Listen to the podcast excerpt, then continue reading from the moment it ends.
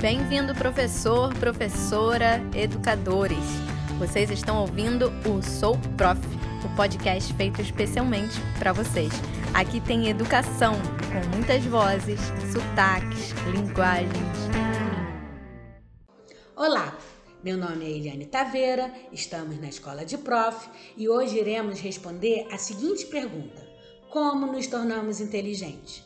Será que o ser humano nasce inteligente? Ou a inteligência é consequência da estimulação ambiental? Ou será que existe uma interação entre meio ambiente e questões genéticas? Iremos responder essas perguntas segundo o pensamento de Piaget, que, mesmo tendo questões socioculturais importantes que não foram evidenciadas em suas pesquisas, o estudo realizado por Piaget continua tendo um papel importante para a compreensão da construção da inteligência humana. Piaget, biólogo de formação, no início de suas pesquisas, tinha a seguinte questão de estudo: como o ser humano se torna inteligente? Piaget percebeu que existe uma interação entre questões do meio ambiente e questões inatas, genéticas, hereditárias. Piaget afirmou que o ser humano não nasce inteligente, nasce com a capacidade de vir a ser inteligente. É na interação com o meio que a inteligência vai sendo construída. O bebê traz ao nascer os reflexos inatos, apreensão, sucção, olhar, entre outros. Esses reflexos com o passar dos meses e amadurecimento do sistema nervoso, vão se aprimorando e começam a se juntar. Aos 5, 6 meses aproximadamente, a criança já é capaz de olhar e levar a mão para tentar pegar o brinquedo pendurado em cima do berço. Antes, quando conseguia alcançar o objeto, era ao acaso, tocava no objeto sem querer. Depois dos 5, 6 meses, já existe uma coordenação dos reflexos, da visão e apreensão. A criança olha e leva, coordena a mão para pegar o brinquedo. Próximo de um ano de idade, a criança começa a resolver pequenos problemas através da ação, como pegar o vaso que está em cima da mesa, puxando uma toalha. Essa ação não foi planejada mentalmente. A criança conseguiu resolver o problema, alcançar o vaso, através da ação prática. Ela não teve ainda a capacidade de elaborar um pensamento anterior à ação, ter uma representação mental. O ato de pegar o vaso foi uma ação prática. Aos dois anos, a capacidade de pensar da criança ainda está distante da capacidade de um adulto. Piaget percebeu que a criança de 2 até 7 anos tem uma forma peculiar de pensar. Ela não entende a lógica do adulto. Ela acredita, por exemplo, que o lobo mal existe, que ter 20 moedas de um real é bem melhor que só uma notinha de 100 reais, porque ela vai ter muito dinheiro que o refrigerante que está na garrafa é bem melhor do que aquele que está no copo, mesmo se o adulto virar o conteúdo da garrafa no copo na frente da criança. Ela vai querer o da garrafa, pois ficará presa somente à altura do objeto. Por isso, não devemos colocar medo em crianças como o homem do saco ou dizendo que o lobo mal vai pegar, porque a criança acredita fielmente que esses personagens existem. Contar a história, sim, devemos, pois estaremos entrando no mundo de faz de conta da criança, onde as coisas são resolvidas. Mas provocação através do medo, nunca. Pais que realizam esse tipo de terror para conseguir a obediência do filho, tipo, come tudo, senão o lobo mal vai pegar, devem entender que a criança irá crescer. Seu desenvolvimento cognitivo, com o passar dos anos, permitirá o entendimento que o lobo mal não existe e o pai vai ter dificuldade em obter autoridade com a criança, porque o lobo mau que ele usava para conquistar a obediência não mais despertará medo, não irá influenciar a escolha do filho. Devemos incentivar o faz de conta, as brincadeiras, pois brincar é coisa séria. É através da brincadeira que a criança elabora vivências emocionais, aprende conceitos e regras socialmente construídas.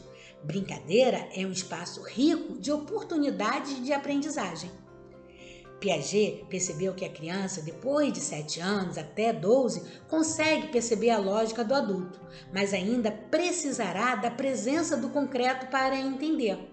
Assim, ao falarmos de solidariedade, palavra com sentido abstrato, temos que mostrar atitudes solidárias na prática, como dividir o cobertor com alguma família que esteja passando frio. Na multiplicação, por exemplo, o aprendizado acontecerá de maneira significativa se explicarmos utilizando os palitos, material concreto, que 3 vezes 2 é igual a 3 vezes o número 2, ou seja, 2 mais 2 mais 2. Depois de algum tempo, a criança não precisará do apoio do material concreto, mas no início, esse suporte será fundamental para que ela consiga entender o raciocínio da multiplicação. Em seus estudos, Piaget percebeu que aos 12, 13 anos acontece a maturação do cérebro. O ser humano já tem a estrutura biológica completa para pensar de maneira abstrata, sem apoio de estímulos concretos. Hoje, a neurociência percebe que esse desenvolvimento do córtex cerebral vai além dos 20 anos. Piaget percebe que a escola deve estimular a inteligência dos seus alunos, mas respeitando ao máximo o nível de desenvolvimento de cada faixa etária. A educação infantil não deve ser uma preparação para a escola, ensinando a criança a sentar em fila, copiar do quadro e realizar provas. A educação infantil precisa estimular o jogo simbólico, a motricidade, o desenvolvimento de conceitos como classificação, ordenação, seriação, desenvolvimento do tempo, entre outros.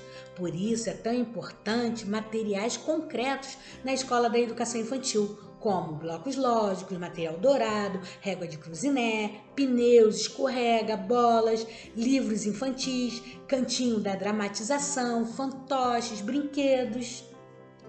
Em 2005, em um episódio de tsunami que aconteceu na Tailândia, uma menina inglesa de 10 anos salvou sua família e pessoas que estavam próximas, pois percebeu quando o mar recuou e avisou que todos deveriam ir para um lugar bem alto, pois uma onda gigante iria se formar. Ao chegar em Londres, essa menina foi homenageada. Ela dedicou o prêmio ao professor de geografia que havia explicado sobre o tsunami. Na aula, o professor respeitou o nível de desenvolvimento da aluna. Não apenas falou de maneira abstrata, sem recursos concretos. Ele passou filme, mostrou imagens, dando suporte para a aprendizagem. Assim, a menina de 10 anos foi capaz de entender o conceito de tsunami e soube utilizar em um momento de necessidade. Professores precisam ficar atentos e não passar apenas de maneira oral conceitos abstratos como dezena, centena, milhar ou conceitos como planalto, planície, restinga para crianças de até 11, 12 anos, sem utilizar o apoio do material concreto. A criança dessa faixa etária ainda precisa do apoio do material concreto para alcançar o real aprendizado dos conceitos. Temos outros autores que contribuem para o estudo da construção da inteligência, que tiveram foco de estudo diferente de Piaget. Esses autores serão abordados em outros episódios. Estamos terminando mais um podcast. Até o próximo. Gostou do conteúdo desse episódio? Compartilhe com os amigos. E se quiser ajudar a construir esse canal, mande a sua sugestão de pauta pra gente. Acesse o nosso site souprof.com.